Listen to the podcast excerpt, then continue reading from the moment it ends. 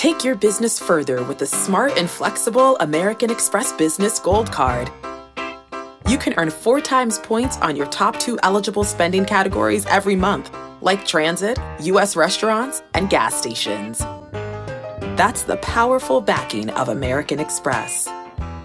Four times points on up to one hundred fifty thousand dollars in purchases per year. Terms apply. Learn more at americanexpress.com slash business gold card. The all-new Hyundai twenty twenty-four Santa Fe is equipped with everything you need to break free from the dull work week and embark on an adventurous weekend with your family. The all-new Hyundai Santa Fe's features like available H-Track all-wheel drive, standard third-row seating, available dual wireless charging pads. Nothing beats a weekend away with the family in the great outdoors, whether it's camping, hiking, river rafting, or anything in between. With third-row seating, nobody is left out. The entire family can experience the thrill together, and nobody wants a dead phone. Available dual wireless charging pads make it so nobody gets stuck, and we can check our fantasy baseball teams together. Learn more about the all-new Hyundai Santa Fe at hyundai u s a dot com. Call five six two, three one four, four six zero three for complete details. Welcome to the Fantasy Baseball Today podcast from C B S Sports. Oh, and first pitch crushing! Deep left field! This is what it was! Welcome on! Got a fantasy question? Email fantasybaseball at c b s i dot com. Get ready to win your league. Where fantasy becomes reality. Now, here's Frank, Scott, and Chris. What a crazy day. Let's get into it. Welcome into Fantasy Baseball Today on Thursday, May eighteenth. I am Frank Sample, joined by the Chris's, Towers, and the Welsh. Today on the show, another pitching injury. Dustin May going to be out for some time here. Matthew Liberatore looked great in his debut, and a crazy win for the Mets. Before we get started, please like this video and subscribe on YouTube if you haven't already. And if you're listening on the audio side, download, follow, and leave a five-star rating on Apple or Spotify. Let's get started. The impossible has happened! The impossible nearly did happen in that in that game for the Mets, guys. I'm going to kick us off and just talk about like every Mets player. So let's let's just start there. Wild win for the Mets. They're down two zip in the seventh inning at the time. Mark Vientos hits a two-run homer in his season debut to tie the game. Mark Vientos had four hard hit balls, by the way. Yeah. More on him in just a bit. Uh, they're down five to two in the ninth. Up against Tampa Bay, by the way, you know, the best team in baseball. Francisco Alvarez hits a three-run homer off of Jason Adam, tie game, and then down seven to five in the tenth, the polar bear. Pete Alonso hits a walk-off three-run homer off of Pete Fairbanks, but the real story of that game was Kodai Senga, and that's actually where I want to start here, because Senga was ridiculous against Tampa once again. Six innings, one run, twelve strikeouts to three walks. Three more walks, you don't love that part, but career-high twelve strikeouts, eighteen swinging strikes, that was a season high as well. Uh, eight of those coming on the forkball, which was a tremendous pitch in this outing, thirty-five percent C S W, only four hard-hit balls. Kodai Senga gets the E R A down to three point seven seven. The whip is still very high because the walks have been an issue all season long, but well over a strikeout per inning, eleven point five K per nine. Uh, Towers, we'll start with you. Just trying to figure out where to rank Kodai Senga right now, because I was touching up the rankings on Wednesday, and you know I moved him down a little bit. He's like barely inside my top sixty starting pitchers. I think when he faces teams for the first time that have not seen that forkball, he can go out and have a crazy start like this and get all these whiffs on that forkball. But I think as more teams start to see it and they'll lay off a little bit, that's when the walks start piling up, and that's where things can kind of get out of control. But man, flashing the upside here. What are your latest thoughts on Kodai Senga? Yeah, I mean, you see that in this start where forty-eight percent of his pitches were in the strike zone, twenty-five percent of his forkballs were in the strike zone. That's a pitch that he's just, he's not going to throw for strikes. He's throwing it for chases. And, you know, if he's not getting chases, I think that could be a problem for him. The one thing that's interesting, you know, you watch him, the sweeper started out actually as his third most used pitch after the forkball and the fastball, and he threw it seven times today. He's been, you know, right around ten to fifteen percent usage with that. That's one of the changes I've noticed over the last couple of starts. The cutter was actually tied with the forkball. it's all to say that I think he's still trying to figure things out, right? He's, he's still experimenting, and and the the transition from Japan to the majors is, is a significant one. You're talking about not just uh, a higher level of competition, playing in different parks, playing obviously in a different country, language barrier, all these things that you have to get used to, but also a different ball. You know, the Japanese ball, a little smaller. The the seams, from what I understand, are a little lower on the pitch, and uh, I believe that was why Kodai Senga didn't pitch in the World Baseball Classic, uh, if I'm remembering correctly. He wanted to pitch in spring training, get used to using the the regular M L B ball, and so it's you know it's been an adjustment for him. Whether this is a sign of the the flip the late the switch flipping on or not for him, Uh, I think remains to be seen. But yeah, like you said, I, I do think there's there's potentially something to the idea that the first time he faces a team, you know, it, it might be better than than the next time he faces them, just because, one, forkball, not really a pitch that anybody else really throws. It's not that dissimilar from a splitter, but still, that's also not a particularly widely used pitch. So there could be something there. I, I think he's a very talented pitcher, and if he figures it out, I think the results are going to be very good. But, you know, the three walks today makes me think that this was just probably a good start, but not necessarily the start of him figuring it out. Again, I, I want to emphasize doing this against Tampa Bay, who is very impressive by far. Look, they're the best offense in baseball, but if you look at WOBA against right-handed pitching, three sixty-three, the next closest team in baseball is the Red Sox at three forty-seven. So the Rays are far and away the best team against right-handed pitching so far this year. There's obviously a lot of talent there, Chris, which you mentioned. It's a, a, a upper nineties fastball. I think if he plants that at the top of the zone and then tries to get those whiffs on the forkball out of it, uh, that could be a recipe for success. But again, still kind of learning on the job here. Welsh, I have a uh, a poll up inside of the uh, the live stream right now. All Which right. rookie pitcher do you want most this season? And I've got Tanner Bibee, Bryce Miller, Kodai Senga, who technically does fit that bill, and Eury Pérez. Kodai Senga, by far the lowest percentage at ten percent. Really? Yes. I didn't think he was winning it. I think uh, Bryce Miller is probably the winner of that right now. But I thought Senga might be three, two or three.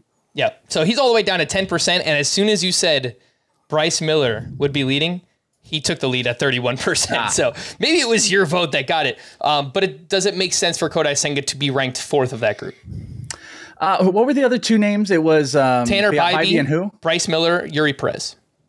On Eury Pérez, well, I mean, that's a pretty good group. It is. A, my my problem, I've watched a lot of Kodai Senga, and like that fastball is black and white. You know, it it absolutely has swing and miss, especially when he can get it near the zone. The problem is he can absolutely just launch it, and when you're trying to throw a high fastball, it has no actual like ride to their uh, to their eyes, so they know it's coming out of the zone.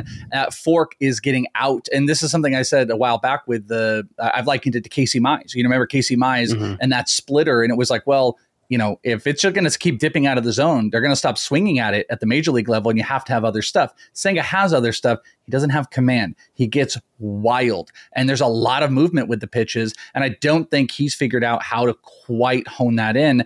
So, you know, maybe it's cheap here, but I think all these guys might be in a similar group. Uh, I'm a little bit worried about Senga on the back half of the year, but if there is one guy that you could probably make an argument that can make the most adjustments, it's actually Senga of this whole group. You know, Bryce Miller is still working through the secondaries and where the strikeout numbers are going to be.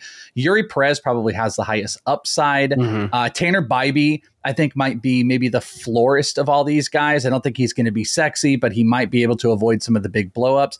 I think my personal ranking on this, and this might surprise because how much uh, Bryce Miller I've been, I think I would go Eury Pérez one, with what I saw.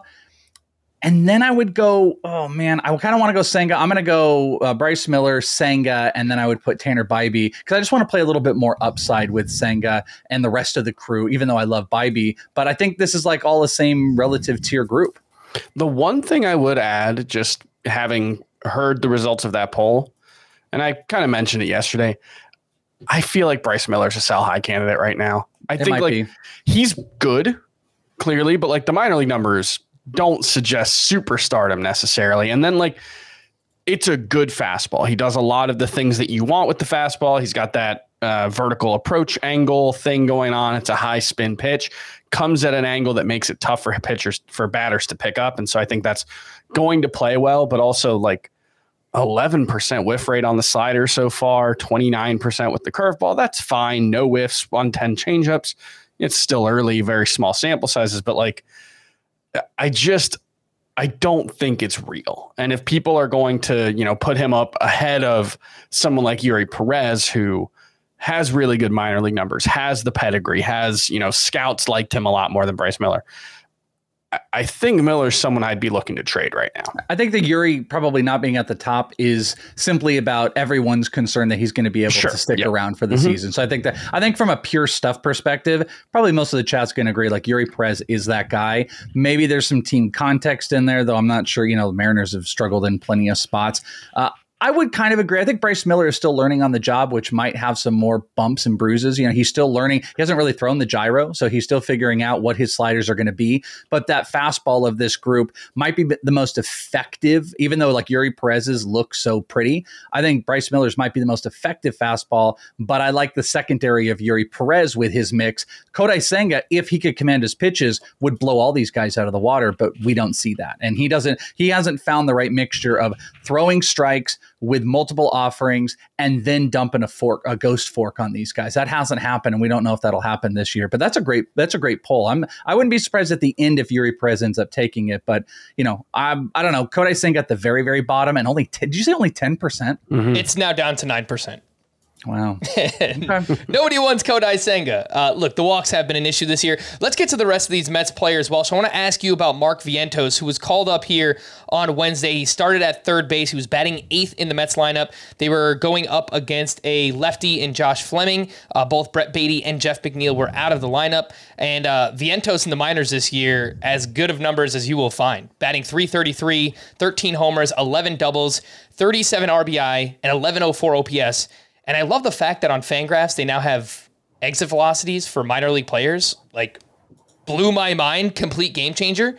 He was averaging ninety-four point five miles per hour on That's his really good. average exit Where velocity. Where are you finding that? You're about to blow my mind? So if you go to uh, a minor league player's Fangraphs page. Yeah, I'm looking at Vientos right now. Yeah, wherever you find StatCast on the page, you should be able to see it now, which is brand new and as far as I know. So complete game changer yep, there. there. You go. Um, but Welsh...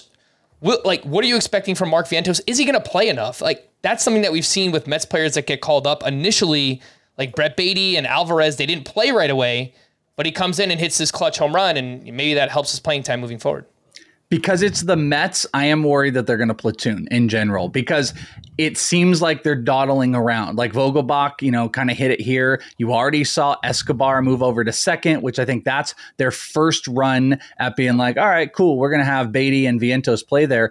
But I The, without their like full commitment to these guys, I think you guys are going to be annoyed. Uh, Bet mm-hmm. Beatty's been kind of annoying. And I think there's like an element of get going and playing every day that these specific young guys need to do. And Baty and Vientos are very similar in crazy hard hit numbers. I mean, as you mentioned before, four of those hits were hit ninety-six miles an hour or harder. And I believe two of them were over one hundred. Vientos hit well over three hundred, four hundred O B P. And one of the biggest keys here is he dropped his strikeout percentage significantly in triple A. He was, you know, locking into better quality pitches because this is a guy that can hit thirty-five plus homers. He has just never been consistent with batting average, and it really seemed to click this year. So is he going to play every day? I don't trust it because it's the Mets, but I think there's an easy path. It's you let those two guys, Baty and Vientos, go between uh, third and D H, and you keep doing that. And guess yeah. what? Both can be a spell for Pete Alonso. So let Alonso, Vientos, and Baty all play the first, third, D H, and don't worry about anybody else. Vogelbach, bye-bye. Eduardo Escobar, make him a platoon player that can play around with Jeff McNeil at second. That's how you play it, but I don't trust that the Mets will play it like and, that. And, you know, you, you say that, we're talking about uh, Omar Narvaez. You know, potentially he's supposed to start his rehab assignment next week, and right? Francisco's going to be a disaster. So Francisco Alvarez, yeah. maybe he's a fifty-fifty at catcher guy, but he hasn't played at D H yet. That was one thing that we mentioned in yesterday's podcast where maybe he plays him. This, this is starting to feel a little Rays slash Dodgers-y mm. to me, except like a so much, one of them's not playing left field yet. Well, so. a, and a much sweatier version of it, right? Like this is a two hundred fifty million dollars team. that might be conservative. I might be underselling how much they're actually spending on this roster right now. I think you are. uh, and they're in fourth place. They are currently in third. I've got it open. Play, like this, this yeah. is a team that, like, I guess finals or World Series or bust is always tough to uh, to actually do in Major League Baseball. But like, this is about as close to a World Series or bust team as you can get, given what Mark, uh, what Stephen Cohen has invested in the team. And it might just be like we've seen with the Dodgers with Gavin Lux, and like we've seen with the Rays with every top prospect who's not an immediate superstar. It might be a situation where they're just like, we're going to do what it takes to win games now in May. And if it's not necessarily the absolute best thing for Brett Baty's fantasy value, certainly, but also just his long-term development, maybe they prioritize the short term in a way that doesn't maximize everyone's value. I agree. They may see it as a super prospect, by the way. It's just, this is our third baseman. It's Brett Baty. Yeah. And it's like, this, we'll platoon these guys, lefty righty matchups, and that's how we're going to do it. Like you said, who cares about the development and playing every single day? This is our super prospect on that third base side, and we'll figure out all the other guys uh, wherever we need to.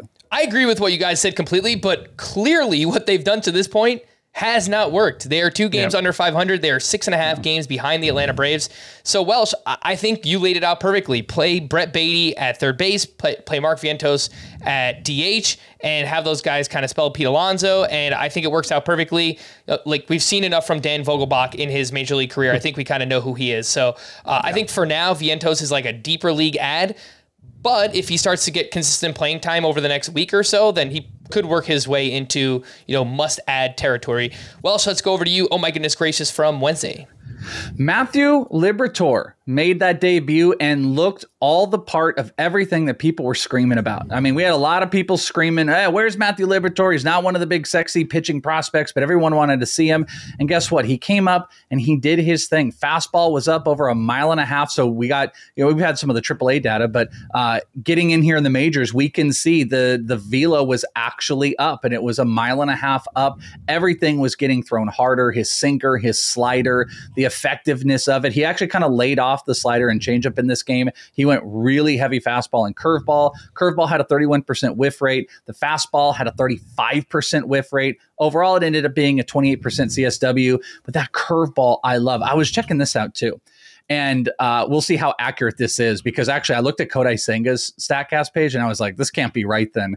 But where I'm going with it is, in this game, if you watched it, Matthew Liberatore's curveball just dies and sinks, and it looks like it should go twelve miles above, and it just breaks back down. It's just a nasty uh, curveball. It had a max vertical break of sixty-seven, and he averaged sixty-four inches, by the way. sixty-four inches was the average vertical break on his curveball. And I went and looked over at StatCast on the most movement, and the biggest movement of a curveball this year, uh, it apparently is registered to Chris Bassitt at seventy point six vertical inches. By the way, why did I get confused earlier? StatCast says that Kodai Senga had ninety-six inches of vertical break on his curveball.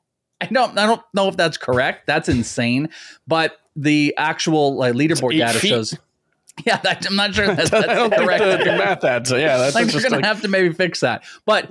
Uh, on StatCast, it's like my it says softball se- pitches. Se- yeah, exactly. seventy point six is the biggest vertical movement on a curveball this year. So that sixty-seven would put him in the top ten. Well, of all the pitchers in that top ten, uh, between starters, he would have the fastest average fastball of any player. And Yu Darvish is in there because he was averaging over ninety-five. So you're talking some of the biggest vertical movement on a curveball that had people buckling, and a over thirty percent whiff rate, and a guy who was touching ninety-seven and averaging over ninety-five. The list of the players of the actual starters that were in that group, Chris Bassitt, Wainwright, you get a lot of the old guys. Rich Hill is in there, but no one has a fastball like what we were seeing out of um, out of Matthew Liberatore. The spin numbers were crazy. He hit over three thousand on the curveball in general. The fastball lacked a little bit, but he was commanding. He was confident. That's the big thing I got out of it. The fastball popped bigger than it's ever done before. I think the curveball is a true, true swing and miss pitch, and he really didn't show off the rest of his offerings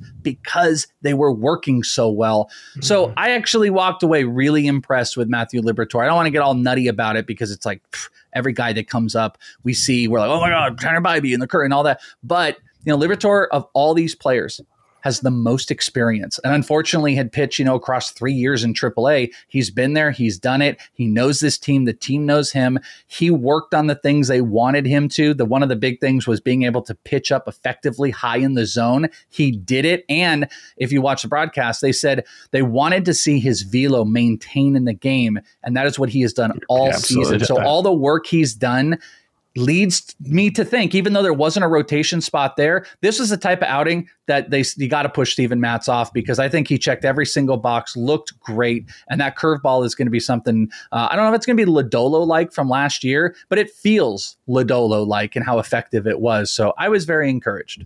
And yeah. he he talked about how he added twenty pounds uh, this offseason, mostly muscle, presumably, and that's helped him with the yeah. velocity jump. The The quote was, "You can't shoot a cannon out of a canoe," which was a, I like the, I like the I got, visual there. I got um, messaged about that. Uh, that's called a Welshism, uh, where you take two different analogies and you kind of mush them together. So yeah. I, I'm definitely going to hear a lot of that the next twenty-four hours. I, I'll say like the fact that he only threw the two pitches primarily, it was eighty-seven percent of his pitches were four seam and, and yeah. curveball. And just the fact that his triple A numbers are sort of pedestrian. I, I'm going to say the jury's still out, but like if you've got a roster spot to play with, absolutely add him. You know, I, I think that's that's clear. I just, you know, I wouldn't put him on the same level as that group of four rookies we were talking about earlier. And I'm not dumping him either. I think that's the key point. I think everything yes. that happened here was great, and you should feel encouraged. But it comes with a caveat. Like I said, the guy's been pitching in triple A since two thousand twenty-one. That's not great, but he's made all of the changes. They have been Correct. a disaster in how they've managed their pitchers. So okay. we should be cautiously optimistic, though we don't need to be like, hey, you know, should I drop Tanner Bibee for him? No, I'm going to go with the rest of the crew. The answer is the other guys. But Matthew Liberatore should absolutely be picked up and is going to cause probably a little wrinkle in Fab this weekend, because I don't think he's scheduled to pitch until I think it would be Monday. So that was your start to make the decision unless the Cardinals tell us otherwise. And this is a beat the waiver wire situation too, where if you have waivers that run before Sunday or just an open waiver system, it looks like uh, he's going to be a two-star pitcher at the Reds and at Cleveland next week if Matthew Liberatore does indeed stick around. I agree, Welsh. I think that they have to keep him around the way that the rest of that Cardinals pitching staff has been such a huge letdown so far this season. I agree with you guys that the the first four rookies that we spoke about earlier, those guys are clearly ahead of Liberatore. But then where does he fit among this next group of Logan Allen, Taj Bradley, who w- is returning to the Rays rotation and will start on Thursday, and uh, Grayson Rodriguez and Brandon Fott. So four more names there. Grayson Rodriguez, Fott, Taj Bradley, and Logan Allen. Welsh, where would you kind of place Liberatore in that group? My initial feeling is at the bottom, but, um, you know, like I'm not going to make a big, I'm not going to be the big defender anymore. Brandon Fott, like I was very encouraged with his last start. So like I could make that move. Maybe there's even better team. The Cardinals are getting things together. So like I could justify better team context with Liberatore. Not, o- I'm not doing him over Taj. Uh, my safe answer is going to be, he is the bottom of that list, but maybe one or two I could make the argument for. Yeah. I think I would put the, put Taj at the top of that list, then Logan Allen, and then I think I would go Liberatore and then Fott, and then actually Grayson Rodriguez on the bottom. I, I think if we see one more Crazy. bad start, it would not surprise me if he's uh, sent back down to triple A. Uh, Towers, we are twenty minutes in, but why don't you give us your, oh my goodness gracious, player or players? Uh, yeah, sorry. I'm, you know, Graham Ashcraft was my, uh, was my, player and and also Taijuan Walker, fifty-five percent rostered. He didn't get out of the first inning in this one. His E R A is up to six point five. I think he'll be better than that, but if you have Taijuan Walker on your roster, unless it's an N L only league, I, I don't see any reason to hang on to him right now. Even you fifteen team leagues, the upside's not nearly high enough. Graham Ashcraft is a really tough one because obviously there was a lot of hype around him coming into the season, a lot of it coming from this podcast. We all liked what uh, we saw from him as far as, you know, introducing potentially a sweeper or changing the dimensions of his slider. He kind of still looks like the same guy he was last year, though. And that's a guy who throws really hard, who garners a lot of uh, pitching ninja gifs, but who just isn't very good. I mean, today, it's hard to hold it against him, right? Five innings, seven earned runs. It was in Coors Field. That happens to good pitchers. You can't really a long-standing position I've held is you can't really judge a start at Coors Field good or bad, right? You just kind of throw it out and say, this is just, it's a, such a different environment. But Ashcraft, he does some things well still. He really does suppress hard contact very well. He is hard to barrel up. The problem is eighteen percent strikeout rate, eleven percent walk rate. The strikeout rate slightly up from last year, but also the walk rate's up. Yeah, I I don't think his four point eight four E R A is a mistake. And I don't want to give up on a guy who throws a ninety-eight mile an hour cutter, but at some point you got to do something with that cutter. And we've seen one hundred fifty-three innings of Graham Ashcraft at the major league level where he's got a four point eight seven E R A and what about six K per nine? You got to think about cutting him. Like if Matthew Liberatore's out there, yep, and I'm not even that high on Matthew Liberatore, I think you consider it. I, I think you probably just go ahead and pull the trigger on it. I, I would if make Taj that Brad, if Taj Bradley's out there, absolutely yeah, drop Graham Ashcraft for him. Yeah, Taj is seventy-four percent rostered, so could be floating around there in some shallower ten or twelve team leagues. I would make that swap. I would drop Ashcraft for Liberatore as well. He's down to seventy-six percent rostered. He's got a thirteen point three nine E R A over his last three starts. The weird part is he still ranks sixth in Eno Saris's Stuff Plus metric, so clearly there's something there. It's just a matter of turning it into whiffs. We have not seen that happen yet for mm-hmm. Graham Ashcraft. So I'd be all right dropping him for those names. Uh, either of the Twins pitchers who we talk about a lot, Bailey Ober, Louis Varland, I would be okay dropping Ashcraft for either of those as well. Let's take our first break. When we return, we'll talk about Dustin May's injury. Uh, Taj Bradley, we already kind of talked about that. But uh, yeah, we'll get to both of those things right after this. Passion, drive, and patience. The formula for winning championships is also what keeps your ride or die alive. eBay Motors has everything you need to maintain your vehicle and level it up to peak performance. Superchargers, roof racks, exhaust kits, L E D headlights, and more. Whether you're into speed, power, or style, eBay Motors has you covered. With over one hundred twenty-two million parts for your number one ride or die, you'll always find exactly what you're looking for. And with eBay Guaranteed Fit, your part is guaranteed to fit your ride every time or your money back. Because with eBay Motors, you're burning rubber, not cash. With all the parts you need at the prices you want, it's easy to make your car the M V P and bring home huge wins. Keep your ride or die alive at ebay motors dot com. Eligible items only. Exclusions apply. Worn by players like Michael Harris to meet the demand of elite ball players, the New Balance Fuel Cell forty forty V seven is a versatile option. The forty forty V seven is built for the athlete who needs responsiveness and ability to cut and run at their full speed. The model features a fuel cell foam underfoot and a synthetic and mesh upper to provide breathability, comfort, and a snug fit as you round the bases. The fuel cell midsole features nitrogen-infused foam specifically designed to propel athletes forward. Learn more about the forty forty at new balance dot com. This weekend, C B S heads to a major tournament when the world's best golfers descend on the legendary Oak Hill Country Club, with the winner taking home the coveted Wanamaker Trophy at the P G A Championship. Live coverage on Saturday and Sunday begins at one Eastern, the P G A Championship this weekend on C B S.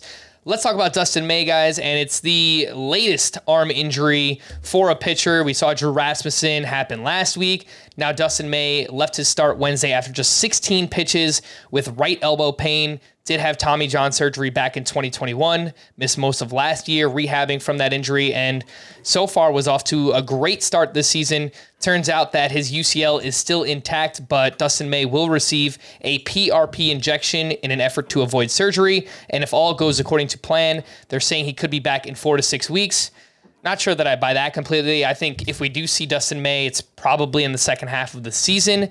Welsh, the question now becomes, everyone's asking me, do we get one of Gavin Stone or Bobby Miller to replace uh, Dustin May here in the Dodgers rotation? Oh, I was ready to be like, do we hold on to Dustin May? I'd be like, no. You can probably answer that too. Yeah, probably not. I mean, like, he did have, definitely had a good like uh, surface level season, but the strikeout numbers were just becoming alarming, and he, he was getting away with a lot of stuff. But I, I mean, I'm not holding on. If I had a short amount of I L, I'm probably not holding on to a lot of the fringe guys like Mason Miller, but by Dustin May, if it was short I L, I'd probably be willing to move off of that. I also don't think this is going to end very well, but Um, that's a great question on the guy that's going to come up. You know, Gavin Stone's first foray was not great, but he just relatively, I think his last start turned in a, his best start of the season, ten strikeouts. I tend to feel that they would give him another shot before Bobby Miller because Bobby Miller started the season off uh, a little bit late. He has put up some incredibly great stuff plus numbers, but I don't think statistically that's all been there. So I'm going to lean to Gavin Stone getting another shot because I don't think this is necessarily like uh, we got to see what the next guy does, even though the Dodgers do have next guys. Bobby Miller is one.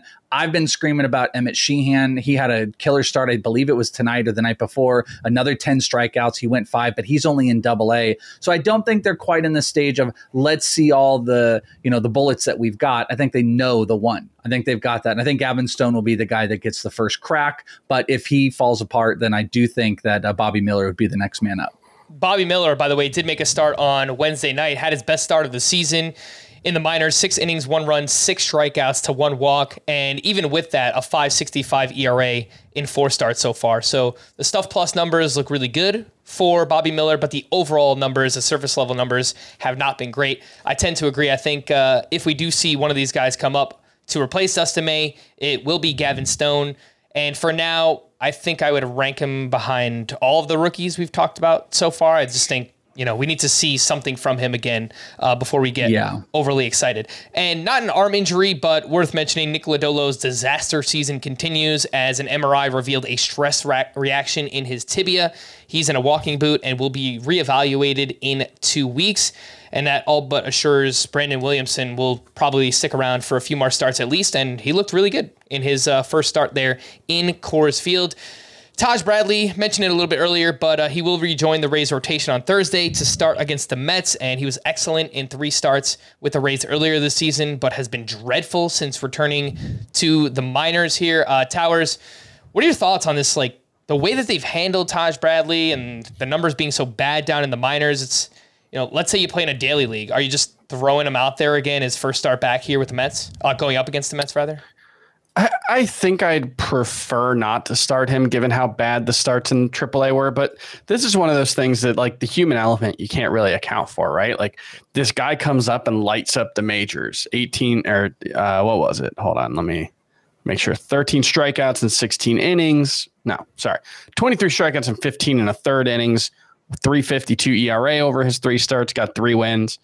And then getting sent back down, you know, like that's the the the Rays are a smarter organization. They do all these things to eke out marginal advantages, but like that, that's tough for a twenty-two year old to deal with. And you just hope it didn't wreck his confidence, right? Like you just, it's it's hard to say one way or the other. But the the thing that was so weird about him coming up and being so overwhelmingly dominant was he hadn't been nearly that good in his time at triple A. He hadn't been bad by any means, but like last season when he got the call up to triple A, he was very young, but only eight point one K per nine, one point five home runs per nine. Like he had some struggles. And, and when he got called up, I, I wasn't one hundred percent sure he was going to be an immediate difference maker. So like, was this just a, a really good three starts? Did sending him down screw something up? I think there are a lot of questions uh, to be answered, but if he's available in, in any of your leagues, seventy-four percent rostered, he's an absolute must start or must add at the very least. Also want to throw just one thing out. So I, I talked last, uh, we talked about Bradley, about how it looked like they were changing things in the minors about pitch mix and stuff like that. Mm-hmm. And I think that had a lot to do with it. His last start, because I had given you the other two starts, his last start was on the eleventh. It took me, that entire time you were talking, by the way, took me the whole time to get to It's Baseball Savant. It's the most ridiculous thing on the planet. But I got there to his minor league start. He was an even thirty-seven to thirty-seven percent cutter fastball, which was a little bit closer to what he was doing in the minors. So maybe they acquiesced a little bit because it looked like he was like down, you know, at least ten percent in both of his previous starts on the cutter. The changeup was at twenty-one percent, but you want to talk about effectiveness, the curveball's gone. I'm, I guarantee you the Rays wanted that curveball done. Uh, Enos Saris confirmed that the lowest of the stuff plus of his pitches was his curveball. Mm-hmm. We saw it in the majors, yet when he got sent down, that pitch has been not more than, I don't think he's thrown more than three in a single game so far in the entire minors. Yeah, he threw three in this one. So it is cutter, fastball, changeup. So the pitch mix has changed. It's been continuous. So he's going in. I think that has maybe a little bit to do with this, but the Rays obviously feel confident. This, no more curveball. This is one of those things that's always so tough when we're talking about guys getting called up. And we, we've talked a lot about how hard it's been to translate minor league numbers to the majors so far this season, and really the last couple of seasons. And part of it's just like, we don't know when someone is genuinely struggling versus when the organization's just telling them, we don't care about results. We care about the process and what you're working on. Yeah. And that could be what we're seeing with Todd Bra- Taj Bradley, but it's from the outside, at least, it's impossible to know. Yeah. All right, let's move over to some other waiver wire pitchers and, you know, young pitchers in their own right, who I do believe have some ups- upside. Brian Bayo, a little bit wild in this one against the Mariners, but uh, did put together a solid start. Five innings, one run, five walks, seven strikeouts, nineteen swinging strikes on one hundred seven pitches. That's two starts in a row where Brian Bayo has had at least fifteen swinging strikes. And over his last four starts, he's got a two point five seven E R A, only thirty-three percent rostered. Kyle Bradish has put together two strong starts in a row up against the Angels, six and two thirds, one run, five strikeouts in that one, and has really leaned on his slider over the past three starts. He's thrown it at least thirty percent of the time in each of those. Edward Cabrera had his first start of the season with zero walks, five innings, two runs, six strikeouts to zero walks, eighteen swinging strikes. We know that Edward Cabrera has ridiculous stuff. It's, can he throw for strikes? And in this start, he was able to do that. So sixty-three percent rostered for Cabrera. The problem next week, it looks like a two-start week at the Rockies and at the Angels. So even with how good this start looked, I, I don't think that I can get involved there. Uh, Towers, how are you ranking this group? Bayo, Bradish, and Cabrera. Br- Bayo, Bradish, and Cabrera. I'll stick with Cabrera at the top, and then I'll go Bayo over Bradish. But it could be a situation where it depends on what the matchups look like, right? Because I, I think Bradish is someone, when he's pitching at home, Baltimore is a very good pit, place to pitch.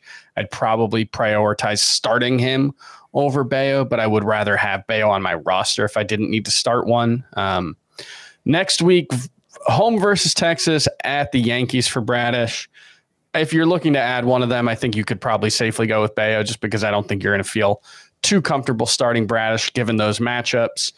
Cabrera, I mean, it's it's the wildest thing. It's so weird, and I say it every time we talk about him. It's so weird that he can't throw his fastball for strikes. That would be the one pitch you should be able to throw for strikes. That's but that's the biggest problem for Edward Cabrera. And tonight, he just didn't throw his fastball. That's not literally true. He threw twenty-six percent of the time, his four seam and, and sinker, but that's, I mean, can you guys remember a start for a pitcher who doesn't throw like a cutter as their primary fastball, like Corbin Burns or uh, Graham Ashcraft? I can't remember seeing twenty-six percent fastball usage. Um, no. That's that's wild. And maybe that's the answer, right? Maybe that's just, he can throw his changeup. He can throw his, his curveball for strikes when he wants to. And maybe it's just uh, as easy as don't throw the fastballs often, but it's also a, a Nationals lineup that's pretty easy to overpower, so I don't want to overreact too much. Um, right. But like this is the thing with with Cabrera, is we've we've said every time we talk about him, I don't want to start him, but I can't drop him, because if it if the light clicks on, the stuff is so overpowering that he could be really, really good. It's just, is this the start of that? It's too early to say, but I'm I'm I wonder- optimistic. I wonder if this is the start of that. By the way, you know, you're mentioning he doesn't throw it. thirty-eight percent zone percentage for a four-seam fastball. That's what that was in, in the little he threw, which is horrid, but seventy-five percent zone percentage on the sinker, which he only threw eight. But, you know, maybe they're tinkering around and, you know, get mm-hmm. rid of, it's a pitch mix change. Maybe stop throwing the four seam as much, lean a little bit more on the sinker. I'd be curious to see if the sinker comes up a little bit more in the next start and go to the secondaries, because if he's this guy, it's Cabrera versus all these guys without a question. Oh, yeah. The problem is it's like, it's Jekyll and Hyde. And if this is going to stick, if this is going to stick, I'm here for it for Cabrera. I don't believe it will, but I'm kind of yeah. here for it. And I think like, you, the mix you said of guys is kind of the order of them, by the way. Look at, I mean, it, you look at the numbers for the, the changeup and curveball. He, he uses his changeup and curveball more than any other pitch. for the season. forty percent whiff rate, two seventy-nine expected wOBA allowed for the changeup. thirty-eight percent whiff rate, three oh five expected wOBA allowed with the curveball. I mean, those are elite numbers for both of those pitches. And it might be just like, man, throw those pitches seventy percent of the time and see what happens.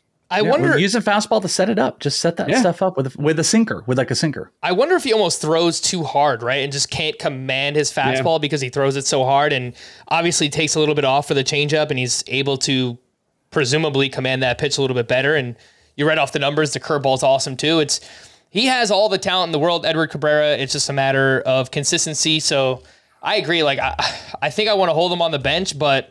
Like all these other pitching prospects are emerging and stuff. I, I get why it's tough if you, you can't hold on to a guy if you can't start him. So uh, it's a little bit tougher for him. In deeper leagues, Rich Hill was great at the Tigers. Six shutout with seven strikeouts. Not sure if you guys saw the race to first base between uh, Rich Hill and Miguel Cabrera. It's like four, two forty-year-olds just like pouring out their heart. I feel like they should have that song in, in movies, like that slow song. Din, din, din, din, din, din. And they're both just like running to first base in slow motion. I actually would have like a da, da, da, da, da. I can't think of the song, but it's like that magical like run to the finish line one. It's just like uh, I don't know. There, yeah. There's a lot of good things with it. It was a it was a pretty magical moment of uh, old geese's, by the way, uh, in baseball. It, it looked like when I when I hit a chopper to third base in softball and I, I try to beat it out. That's that's what it looked like. Mm. Uh, well, I say all this because Rich Hill has actually pitched pretty well this year. three point eight oh E R A, nearly a strikeout per inning. And Luis Medina has actually turned in back-to-back quality starts for the Oakland A's. Six innings, three runs, six strikeouts up against the Diamondbacks. Uh, Welsh, deeper leagues here. Anything on Rich Hill? He's up against Texas next week, and Medina looks like he would have two starts against the Astros and Mariners. Uh, I don't want any part of any of those starts, but I do think Rich Hill is a spot starter. I'm very dicey on Luis Medina. I liked him a couple years ago. His problem has consistently been able to um, throw for strikes, which he's doing a little bit better. He had a fifty-six percent zone percentage on the fastball, throws it around sixty percent of the time, not getting great whiffs or anything on it. So the other secondary's got to play. I don't think the slider is that great. So I think they're both, uh, I think he is specifically a very mediocre pitcher that I would be very, very tenuous about who I start him with. Rich Hill, I do think, has a little bit better like spot start, but it's not against Texas. All right. And I saw something that the, we haven't mentioned, I don't think, but the Pirates, as an organization or as a team, I guess, uh, at the major league level, are throwing, I think it's throwing breaking balls more often than any pitch in the Statcast era, than any other team in the Statcast era.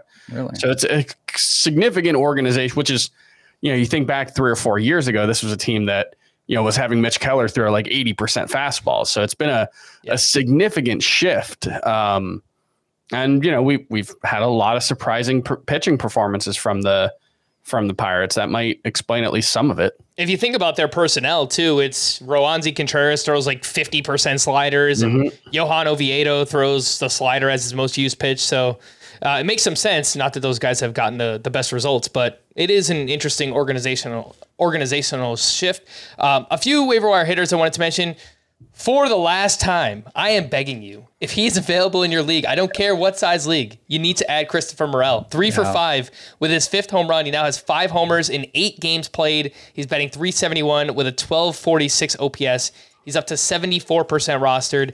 If you lost Jazz Chisholm, this is mm-hmm. literally the perfect replacement for Jazz Chisholm. So go out and check. And even in a points league, I don't care. Christopher Morel should not be available in your league. A few outfielders that uh, sprung up here on Wednesday. Ramon Laureano went one for four with a three-run homer. In six games since returning from that neck injury, he's got six hits, two homers, five runs, and four R B I. Jorge Soler looks like he's kind of getting into one of those modes right now. One for three with a walk and his eleventh home run in the month of May. He's batting two seventy-three with six homers and a nine sixty-two O P S. Jose Siri, back-to-back games with a homer, three in his past five games. Uh, Towers, we spoke about Siri recently. If he was dropped in deeper leagues, for example, he was dropped in my N F B C main event league. That's a fifteen-team, five-outfielder league. Yeah. Like Jose Siri should not be available in a league like that. I agree um, with that. And Jorge Soler, I recently moved him inside my top fifty outfielders, so... yeah, I mean, anywhere with five outfielders or, you know, even in a twelve-team points league, like, I could see picking up Soler and using him as like a utility bat or something. So Frank, what would you prioritize, Soler or Morel? I would go with Morel. Yeah, I, I think the overall skill set is is more interesting there with the power and the speed. But uh, look, it could just come down to what you need, right? Like if it's just power that you're looking for, Soler's going to give it to you. But in a vacuum, I would go with Morel. I, I'm not going to be on the show tomorrow, but I'm going to help Scott get a head start on his research for the Week nine hitting planner. Jorge Soler will be one of the ten sleeper hitters. Absolutely. For next week. The Marlins play four games at Coors Field. Seven He's games. He's red total, hot. Yeah, uh, yeah mm. he he might be the number one sleeper hitter, and he should be roster. I mean, at least next week, I think he sh- Jorge Soler should be started absolutely everywhere. And honestly, sixty percent rostered, probably too low. I've got him in some of my top forty-eight uh, outfielders, so I'm with you on that one, Frank. And just it it looks like he's having one of those seasons. I don't think he's going to hit forty-eight home runs again like he did in twenty nineteen. Was it longer ago than that? I think it was, longer, it was a while ago. But yeah, uh, but you know, he he seems like he's on a pretty, you know, like a thirty plus, thirty-five homer ish type of pace this year. Yeah, I'm looking at the uh, Marlins lineup to see how many sleeper hitters are going to be in Scott's uh, well, Scott's article. I mean, there's not many, but maybe maybe Garrett Cooper, he's yeah. back. I was thinking uh, maybe Garrett Cooper, Brian De La Cruz, something like yeah, that. But, uh, I was about to say De La Cruz would be one I would throw in there, maybe. Yeah, yeah. Jesus Sanchez and uh, Jazz Chisholm going on the I L doesn't help that lineup. Yeah, I picked up Peyton Burdick in my uh, N L only labor league. So uh, yeah, let's go Marlins. Let's take our final break. When we return, I've got some news, some leftovers. We'll do all that right after this. If you've ever been in the market for a new home, you know home shopping can be a lot. There's so much you don't know and so much you need to know. What are the neighborhoods like? What are the schools like? Who is the agent who knows the listing or neighborhood best? And why can't all this information just be in one place? Well, now it is on homes dot com. As somebody who's been through this, I can tell you these features are so, so incredibly valuable. They've got comprehensive neighborhood guides and detailed reports about local schools, and their agent directory helps you see the agent's current listings and sales history. The area you live in is just as important as the house itself. You can get to know a neighborhood without ever setting foot in it. Say you're a really active person. You could find out about the nearest parks. Do they have a baseball field? Maybe you want to join a softball league like Chris and I play in. Also, homes dot com collaboration tools makes it easier than ever to share all this information with your family. It's a whole cul-de-sac of home shopping information all at your fingertips. homes dot com. We've done your homework. eBay Motors is here for the ride. Remember when you first saw the potential? And then through some elbow grease, fresh installs, and a whole lot of love, you transformed one hundred thousand miles and a body full of rust into a drive that's all your own. Look to your left. Look to your right. It's official. No one's got a ride like this. There's nothing else that sounds like, feels like, or looks like the set of wheels in your garage. With over one hundred twenty-two million parts, you can make sure your number one ride or die stays running smoothly, so there's no limit to how far you can take it. Brake kits, turbochargers, engines, exhaust kits, roof racks, L E D headlights, bumpers, whatever your baby needs, eBay Motors has it. And with eBay Guaranteed Fit, it's guaranteed to fit your ride the first time, every time, or your money back. Plus, at these prices, well, you're burning rubber, not cash. Keep your ride or die alive at ebay motors dot com. Eligible items only. Exclusions apply. Big thanks to everybody watching us live right now. We are past one a.m. Eastern time, five hundred eighty-six people watching us live. So please hit that thumbs up, like this video if you haven't already. And thanks for hanging out. We really appreciate it. Some news and notes from Wednesday. Further imaging revealed a fracture in Manny Machado's left hand. Bob Melvin expressed expressed optimism that Machado might be able to avoid a stint on the I L, but no decision has been made yet. I'm gonna go out Honestly, there and not uh, what I want to hear. I'm gonna go out there and say I, I think this is probably gonna wind up in an yeah. I L stint, and maybe it's the best thing for Machado right now because many people have pointed out the Statcast page is abysmal. It's ice blue all over the place. There's Clearly something wrong with Machado right now. He, he's kind of going through it. So maybe some time on the I L, clear his mind, get healthy, come back, and, and hopefully get things going. But uh, yeah, my guess is he will wind up on the I L. Vladimir Guerrero Junior's M R I on his right knee came back negative. He wasn't in the lineup Wednesday, but appears to have avoided anything serious.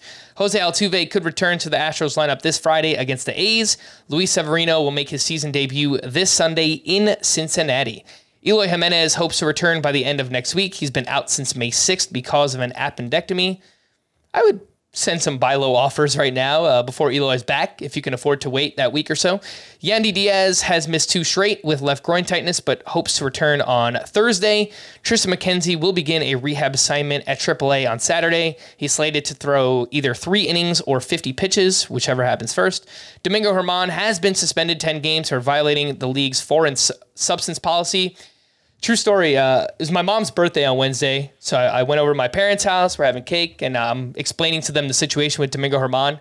My mom straight up just says, he should be fired. And I'm like, okay. I'm, like, I'm like, Mom, do you know how this works? Like, we're Yankees fans, you're not supposed to say that. She's like, nope, he's a cheater, he should be fired. I'm like. Did she do it all Vince McMahon-like? Like, you're fired. Honestly, it wasn't far off. Like, that, that was nice. That was about as close as, as you can get. Uh, but yeah, that's that's Mama Stanford's thoughts on Domingo Germán. Giancarlo Stanton is close to beginning a rehab assignment. He's about a month into a projected four to six week timeline with a left hamstring strain. Tyler Glasnow is likely to make another rehab start before rejoining the Rays rotation.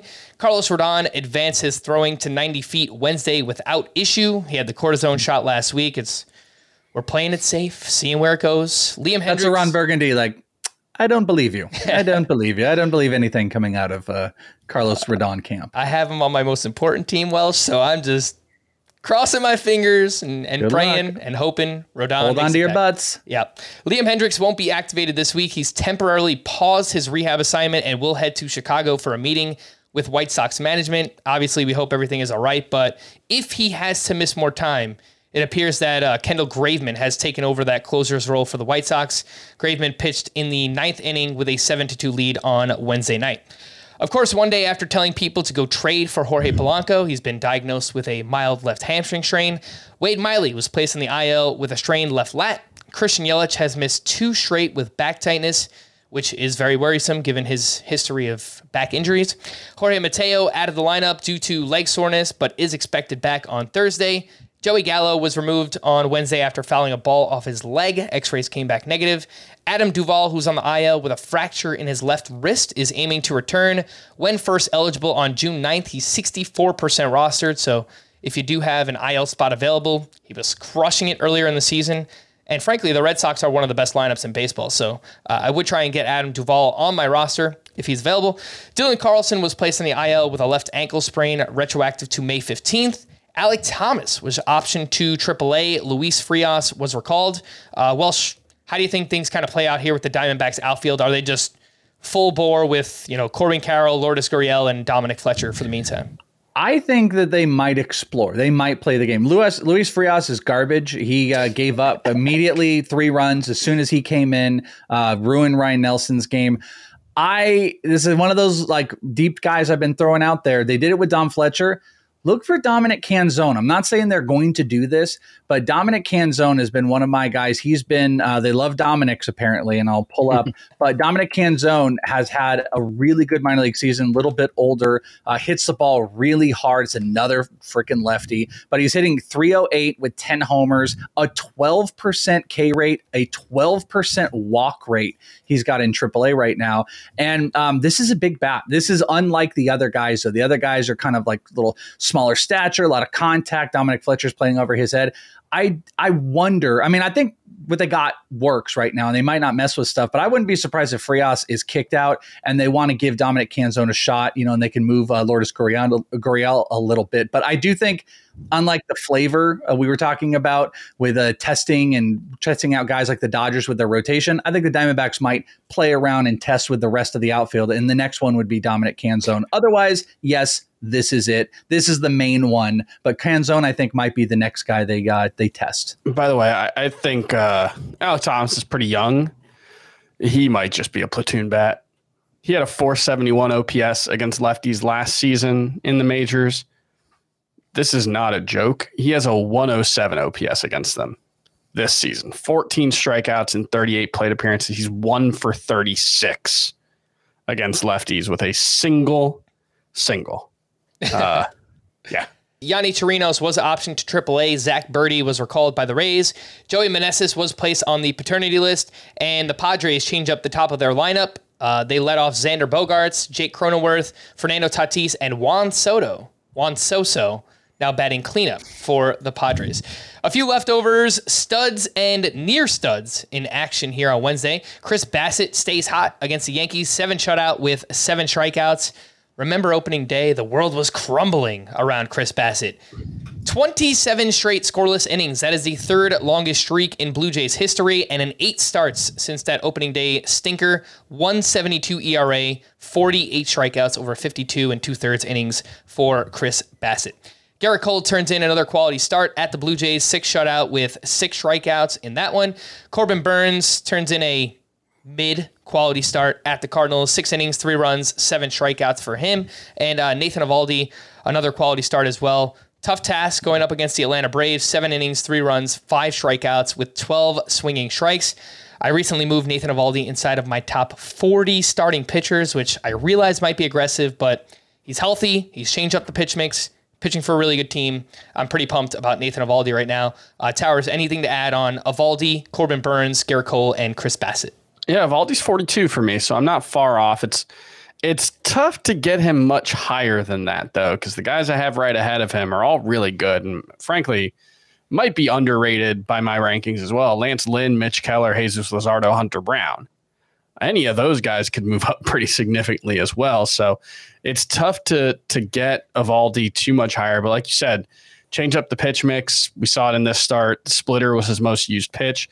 That's been a trend over the last couple of starts. It's been really effective for him. So that's something to keep an eye on. And um, Chris Bassitt just, you know, his velocity was like four miles per hour down early on in, in spring training. It was a big concern. Uh, and then the first couple of starts, the walk rate's still high over the course of the whole season, but has been lower over the last couple of starts, starting to look a little more like Chris Bassitt. Obviously the twenty-seven inning uh, scoreless streak is going to help that. But yeah, I, I'm feeling pretty good about Chris Bassitt being the guy we we've gotten used to over the past couple of seasons. I'm Corbin Burnes. I've taken him out of the number one spot, and Gerrit Cole has taken over. Spencer Strider's number two. I most recent update had Justin Verlander just ahead of Corbin Burnes. I, I think I don't know how I feel about that one. Uh, and then Shane McClanahan's right there. I think he could easily jump Corbin Burnes as well. But I definitely don't want to say, like, you should sell Corbin Burnes while his name value still has value, because I'm also very, very much of the belief that he could figure things out and look like the the number one starting pitcher very quickly. You know, we've we've seen that over the past, I mean, really three seasons at this point. Yeah. Corbin Burnes, he's been good, but he hasn't been Corbin Burnes good. Yeah. You know, the swinging strike rate is down this year. The walks he's, are up. He's so. Just been good. Yeah. Yeah. No, that's exactly right. And I still have him at S P four, but yeah, there's an argument that all of like Zach Gallen and Kevin yeah. Gausman and even Zach Wheeler's kind of turned it around. Like all those names should be ahead of Corbin Burnes. And if, if you said they were higher in your rankings, then I can't blame you. A few other pitching performances. Drew Smyly was awesome at the Astros. Six innings, one run, eight strikeouts. He has a two eighty-six E R A and a point nine three whip. And I say this all the time about Cubs pitchers. I, I just feel like they're going to be that team this year that outperforms peripherals and underlying metrics because they have a really, really great defense behind them. And right now, I think that's something that is helping Drew Smyly. Eduardo Rodriguez was human. He, uh, you know, had one of his worst starts of the season. And with that, it's not like he got blown up or anything. Five innings, four runs, five strikeouts up against the Pirates. Uh, did not have the cutter in this one. It's zero whiffs, a twelve percent C S W, and seems very clearly that was the uh, issue there for Eduardo Rodriguez. A few hitting leftovers. Chris Bryant went two for four with a walk and two R B I. We have not talked about Chris Bryant all season, but he's been pretty mediocre. two ninety-seven batting average, only five homers. The counting stats are not there. That Rockies lineup is pretty bad. Uh, only sixteen runs and sixteen R B I. one twenty-nine I S O is a career low, not hitting for much power. Uh, Welsh, any thoughts on Chris Bryant? Yeah, I'm pretty shocked about it. That was one of the guys I had as like a preseason return because, you know, he was making good contact. The power numbers just weren't there. Uh, I don't know if there's a it's a new approach to make sure that, you know, he is making consistent contact and it's kind of taken away the power. But yeah, he's not the same guy. And he's um I mean, he's a. I think he's a good filler outfielder, if that makes sense. Like he, he's not an impact outfielder. I'd also don't want to call him like the bottom of the bench. He's just a solid filler guy that you're hoping is going to jump into a streak with Coors. You know, it's going to have one of those twelve homer months that are coming up. But uh, I'm not insanely optimistic that you're going to get much more than this Chris Bryant that you're seeing right now. Yeah, I, I think there's probably more power coming. And I think like a high batting average is a reasonable expectation given Coors Field and, and the fact that, you know, he's become not like the big power guy. He's more of like a consistent line drive pull side hitter, but there will be more power than there has been. I feel pretty confident in that. This, this it, the counting stats are a little weird just because, yes, it's a bad lineup, but it's also half the games in Coors. You would think more than thirty-two R B I plus runs in forty something games or forty-ish games. So I think he'll be better than this moving forward. True story. I was planning to do a segment today uh, about how James Outman has completely slowed down. He's fallen off a cliff. And then he had this monster game, two for four with a grand sock and a shoe, his ninth home run, his fifth steal of the season, his previous nineteen games before this, one eighty batting average with a forty-one percent strikeout rate. So the question is, oh, well, do we try to sell James Outman after this? I think we just have to recalibrate our expectations, or maybe I do. I, I don't want to speak for everybody, but you know, it's I see this awesome start to the season. I'm like, wow, James Outman is a stud. And then it's like, all right, let's remember this is a rookie, right? There's going to be ups and downs. He's going to go through stretches where he looks really good. He's going to look bad, and he's got to make adjustments, and he's got to get back on track. But, you know, hopefully this monster game is something that could get him back on track moving forward.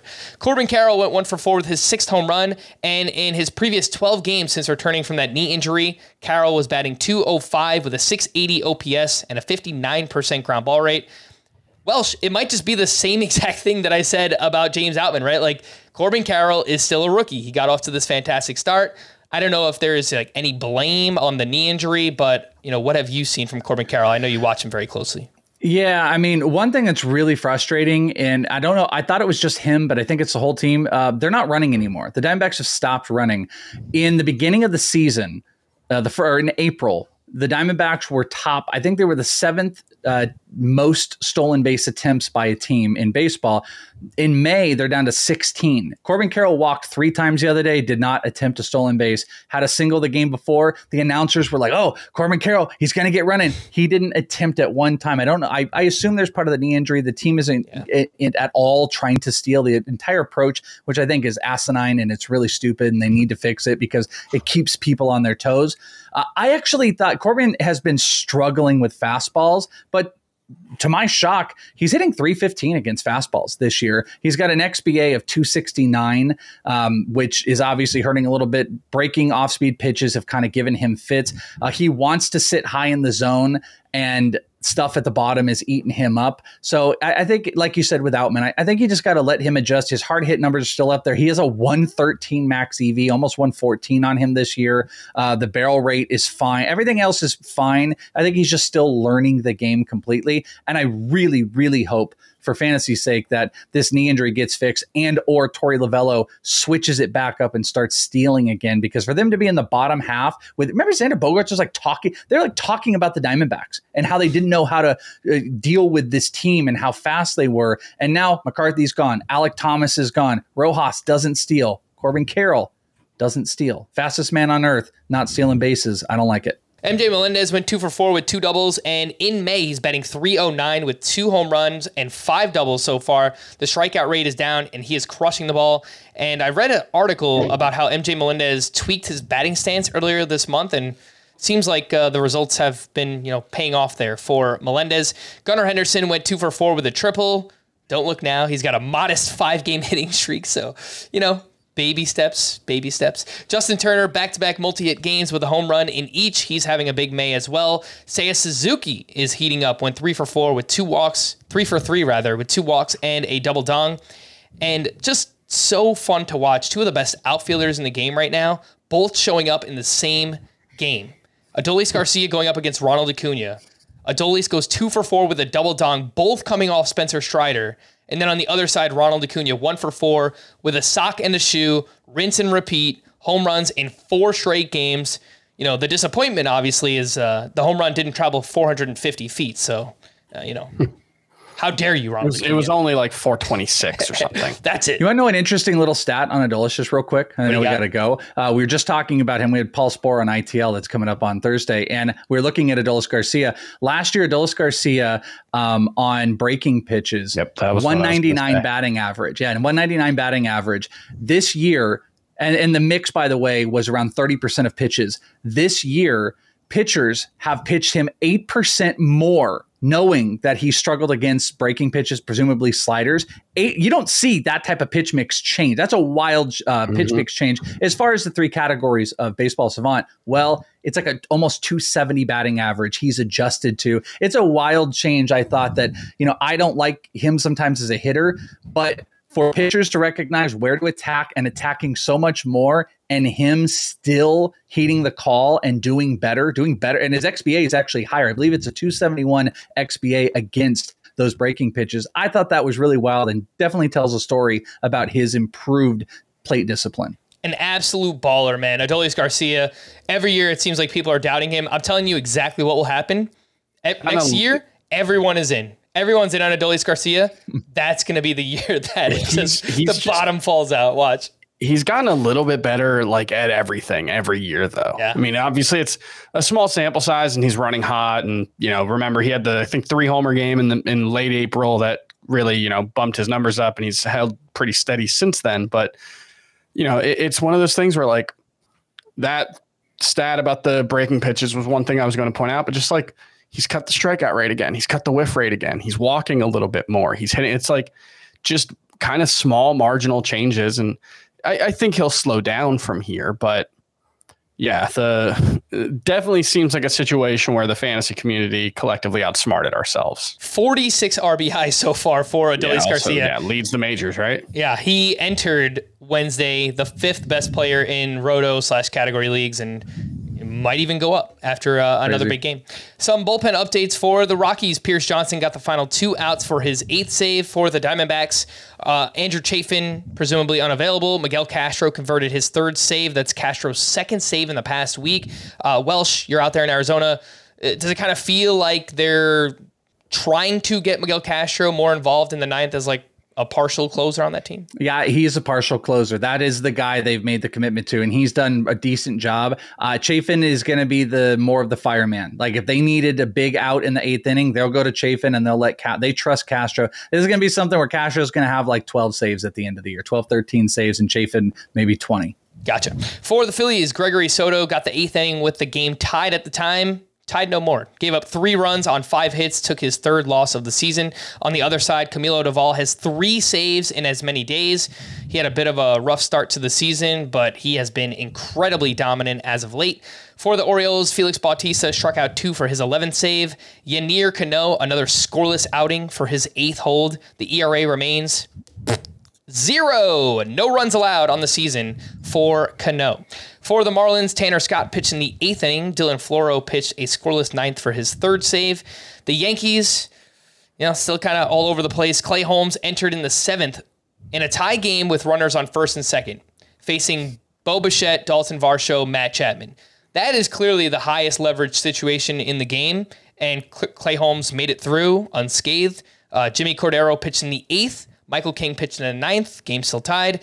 Uh, Wandy Peralta got the tenth. He gave up a three-run walk-off homer to Danny Jansen. For the Rays, Jason Adam got the ninth. Mentioned this earlier against the Mets. He gave up a three-run homer. Uh, Pete Fairbanks in the tenth. He had a two-run lead. He gave up a three-run homer. That was Fairbanks' first game back from the I L. Velocity looked perfectly fine. The slider was actually up one mile per hour. For the Cardinals, Ryan Helsley recorded the final four outs for his fifth save. For the Braves, Raisel Iglesias bounced back for his second save, uh, and the fastball velocity was back up, basically the same as last year. And the Cubs have a real problem in their bullpen right now. Adbert Alzolay pitched in the seventh with a six zero lead. Uh, Mark Leiter Junior got the eighth. He gave up two runs. That made it six to two. Keegan Thompson started the ninth with a four-run lead. He got charged with three runs, did not record an out. Brandon Hughes came, entered into a mess of a situation, and uh, he got charged with the loss. But the Cubs are searching for it right now in the back half of their bullpen. Uh, I thought it was Alzolay or Leiter, but clearly they needed those guys earlier in the game. Let's wrap up with to stream or not to stream, and we'll start with Thursday.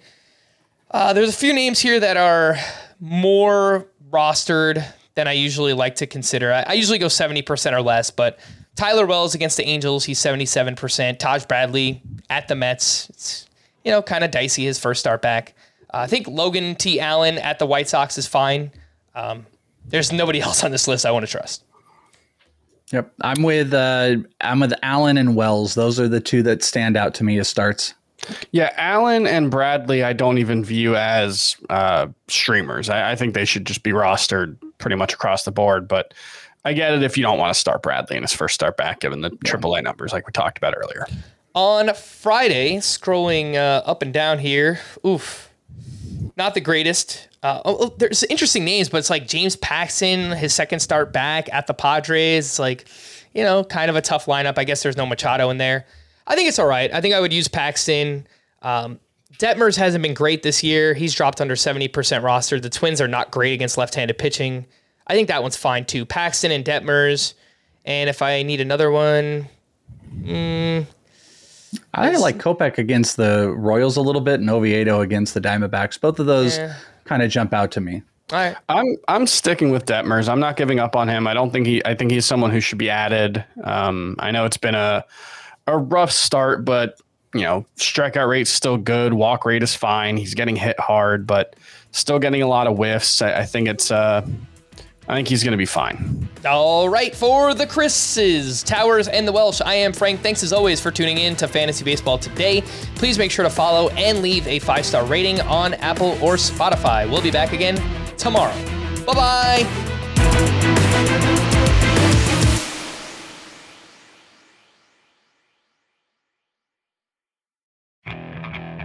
Okay, picture this. It's Friday afternoon when a thought hits you. I can waste another weekend doing the same old whatever, or I can conquer it. I can hop into my all-new Hyundai Santa Fe and hit the road. Any road. The steeper, the better. Because my all-new Santa Fe is available with H-Track all-wheel drive, so I can hit the trail without a worry in the world. Heck, with three rows and best-in-class rear cargo space, I can pack the whole family in with all our gear. We've got available dual wireless charging for our phones, so we'll never lose touch with civilization, and we won't lose touch with the primordial power of Mother Earth. So which is it? Waste the weekend or do something a little more epic? And conquer it in the all-new Hyundai Santa Fe. Visit Hyundai U S A dot com or call five six two, three one four, four six zero three for more details. Hyundai, there's joy in every journey.